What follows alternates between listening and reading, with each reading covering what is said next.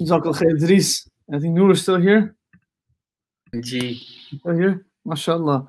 Uh, I'll ask both of you. What's your what was your favorite ayah in this surah or in this juz?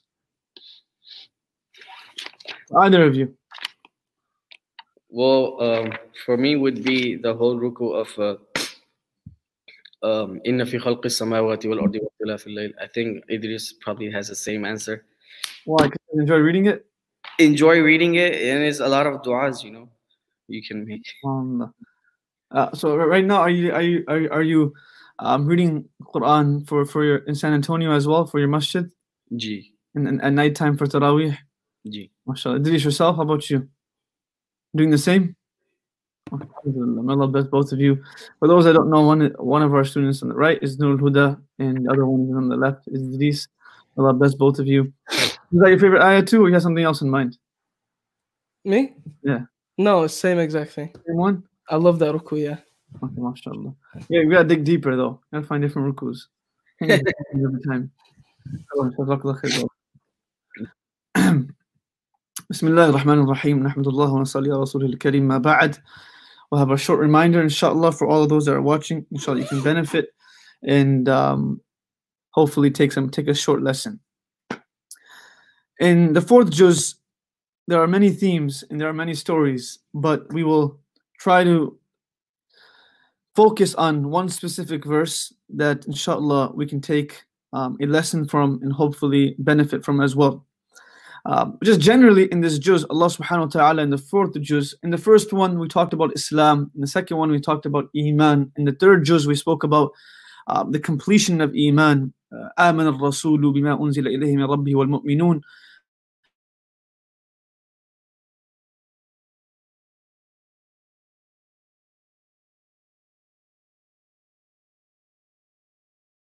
now comes the challenge. Now comes the challenge. And therefore, in the fourth juz, Allah speaks about the battle of Badr and the battle of Uhud. They speak about both. Because after your iman has been has been clarified in front of people. Now there's a difference between us and Ahl Kitab and Munafiqun. Now comes the challenge. Now comes the battle of Badr and the battle of Uhud and so on and so forth. But I won't speak about that. I'm I'm hoping that inshallah Shaykh Abdullah and Abdul Rahman tonight, when they have their session, they'll speak about it because that's a lengthier discussion. I will speak about a specific ayah, which is uh, ayah 134 of Surah Al Imran. Where Allah subhanahu wa ta'ala speaks about the qualities of those that have fear and who have God consciousness in their heart. Where Allah subhanahu wa ta'ala says, وَسَارِعُوا إِلَى مَغْفِرَةٍ مِّن رَبِّكُمْ That rush towards the mercy of your Lord. وَجَنَّةٍ عَرْضُهَا السَّمَاوَاتُ وَالْأَرْضُ In your Jannah, the vastness of which is bigger than the earth and the heavens. So number one, Allah subhanahu wa ta'ala related or, or referred our Jannah to Allah's mercy. And this is very straightforward that in order for us to reach into Jannah, we need to have the mercy of Allah on our side. Where Ibn Qayyim rahimahullah says that three things have to happen correctly in order for us to reach Jannah. Number one, we need to have a'mal. We need to have action. We can't just we can't just rely upon the other day of judgment, Allah will forgive me. Of course, Allah will forgive me. But the source of Allah's forgiveness is that we have to have actions. We have to have a'mal. Therefore, Allah says, وَتِلْكَ الْجَنَّةُ الَّتِي أُورِثْتُمُوهَا بِمَا كُنْتُمْ تَعْمَلُونَ That this Jannah I have I have secured and preserved for you because of your actions. Salamun alaykum bima sabartum. That peace be upon you for the patience that you that you exercise throughout your life by fulfilling good deeds. Then through your good actions and through our good actions, the next step is the shafa'ah of the Prophet sallallahu alaihi wasallam, where the Prophet himself stands up for us and intercedes for us. And that intercession leads towards Allah's mercy in the mercy of Allah then grants us Jannah. So all three of these things have to happen on top of each other in a sequence in order for us to get Jannah. But the goal is to get Allah's mercy because the Prophet says, No one will enter Jannah except through the mercy of Allah subhanahu wa ta'ala. And there are stories about that, but we won't go into that. The next part is that the mercy of Allah leads to Jannah. U'iddat lil muttaqeen. It was prepared, it was, it was decorated, it was it was, it was made for the muttaqun. Going back to the first verse of Surah Baqarah, Hudan lil muttaqin." This is for the people that have taqwa in their life. Who are the people that have taqwa in their life? Uh, Umar anhu said, Taqwa is a person who is, is like a person who is walking on a pathway and there's thorns around him and he holds his clothes together all of his clothes and his garments so they don't get pricked by the thorns. There are many definitions of taqwa, but just generally it comes from the root letters of wiqaya, which means to create a barrier between you and that which makes Allah unhappy with us. So nonetheless, who Allah describes in the next verse who the people of taqwa are. Number one, الَّذِينَ يُنْفِقُونَ فِي السَّرَّاءِ وَالضَّرَّاءِ They are those individuals who spend in the path of Allah and spend on people in times of ease and in times of difficulty. That is the most general translation of this first part. That they spend when it's easy for them and they spend when it's difficult for them. Your brothers and sisters, every single time we open up the Quran and we find stories of those that spend in the path of Allah, there are stories of those individuals where it was difficult for them to spend. But yet they spent in the path of Allah subhanahu wa ta'ala. Like the story of Ali radiallahu anhu and Fatima in Surah Al-Dahr, where three days in a row they were fasting, and every single day before they broke their fast, someone would knock on the door and they would ask for money or for food, and they would take all that food that they had for their fast, for breaking their fast, and they would give it up to that person knocking on the door. Allah subhanahu wa ta'ala reveals for them إنما, that these are people وَيُطْعِمُونَ الطَّعَامَ عَلَى حُبِّهِ مِسْكِينًا وَيَتِيمًا وَأَسِيرًا that they give their money and their food despite them having a need towards it. So number one, spending in the path of Allah in times of ease and in times of difficulty. A Sahaba once asked the Prophet, "The ayyu sadaqati afdal, afdal? What is the best charity?" And the Prophet responded by saying, "Wa anta sahihun shahi, ghina wa al-faqr." That the best charity is when you are healthy and you want your money, and you you desire wealth and you fear poverty and you spend. That's one definition of sarra and darra. Others say sarra means spending on your family, and darra means spending on people you don't like so that they can that, that love can enter their hearts for you it's very interesting spending on people who don't like you by spending on them they'll start to like you and they'll start to appreciate you and that's what the prophet ﷺ did in many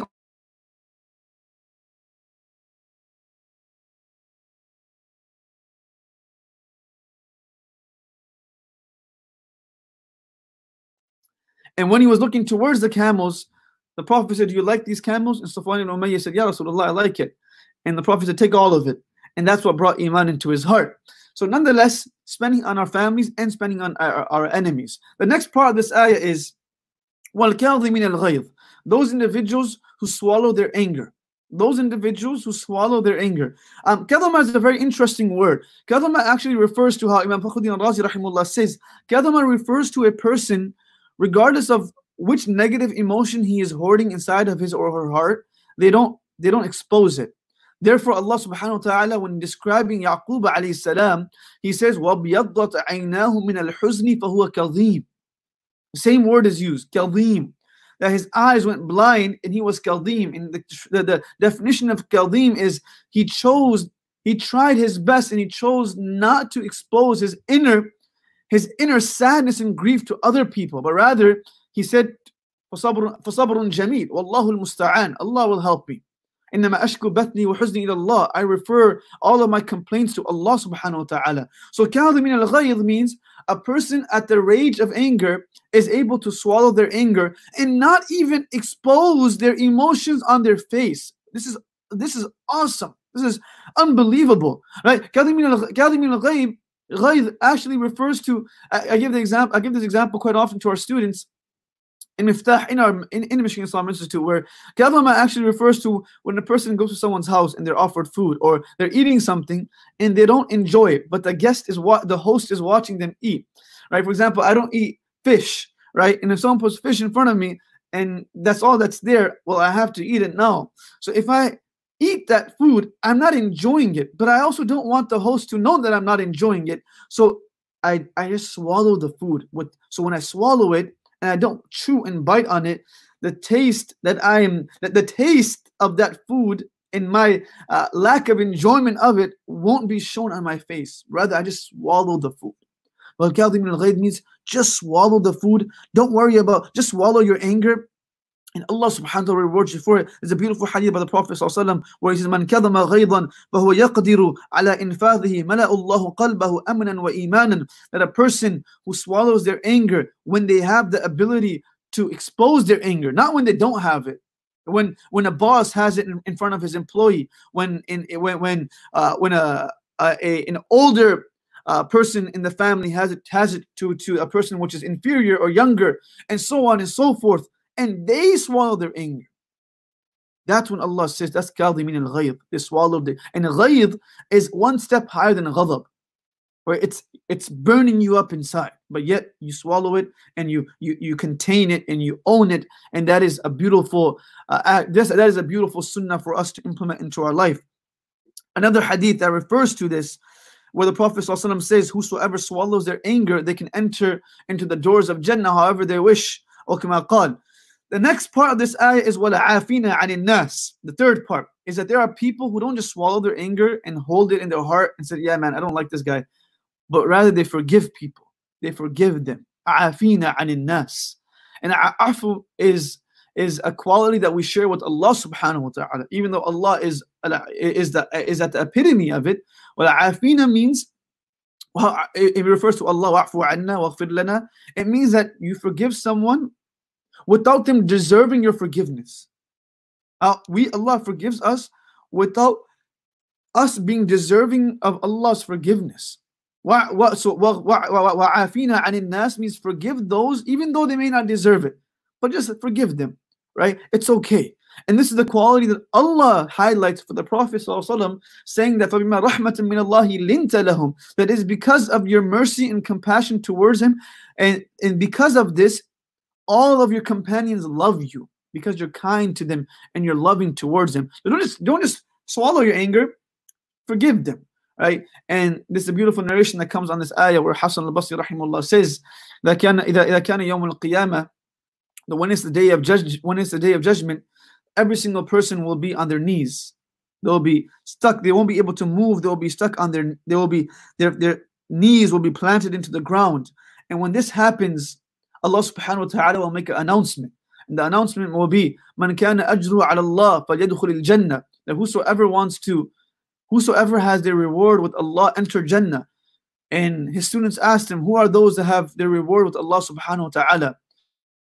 And he responded by saying, فَمَنْ عَفَى أَجْرُهُ عَلَى اللَّهِ Whosoever forgives and rectifies, Allah is preserving their reward. And Allah finishes the ayah by saying, Wallahu yuhibbul muhsineen, that Allah loves those who excel. Not only do they forgive, but they go give them a gift. They do something nice to them. The Prophet ﷺ explains to us that silatul rahim and being kind to someone is not good to us, we do good back to them. But rather, if they wrong us, we still do good to them. And if they speak negative of us, we still try to clean our hearts of the of any form of animosity and hatred towards them. And this ayah summarizes the quality of the muttaqun. One point that I found interesting is when Allah was describing the muttaqun that He has prepared for them Jannah, Allah subhanahu wa ta'ala does not speak about any salat or zakat or sadaqah. So any zakat or, or, or salat or siyam. Rather he refers to the qualities and characteristics that we have in dealing with people. Number one, they spend. Number two, they don't show their anger and they don't show their emotions. This, those faces and those noises and Allah says you don't show those things. Those people that show that, that's a sign of a very arrogant person. And the third thing is.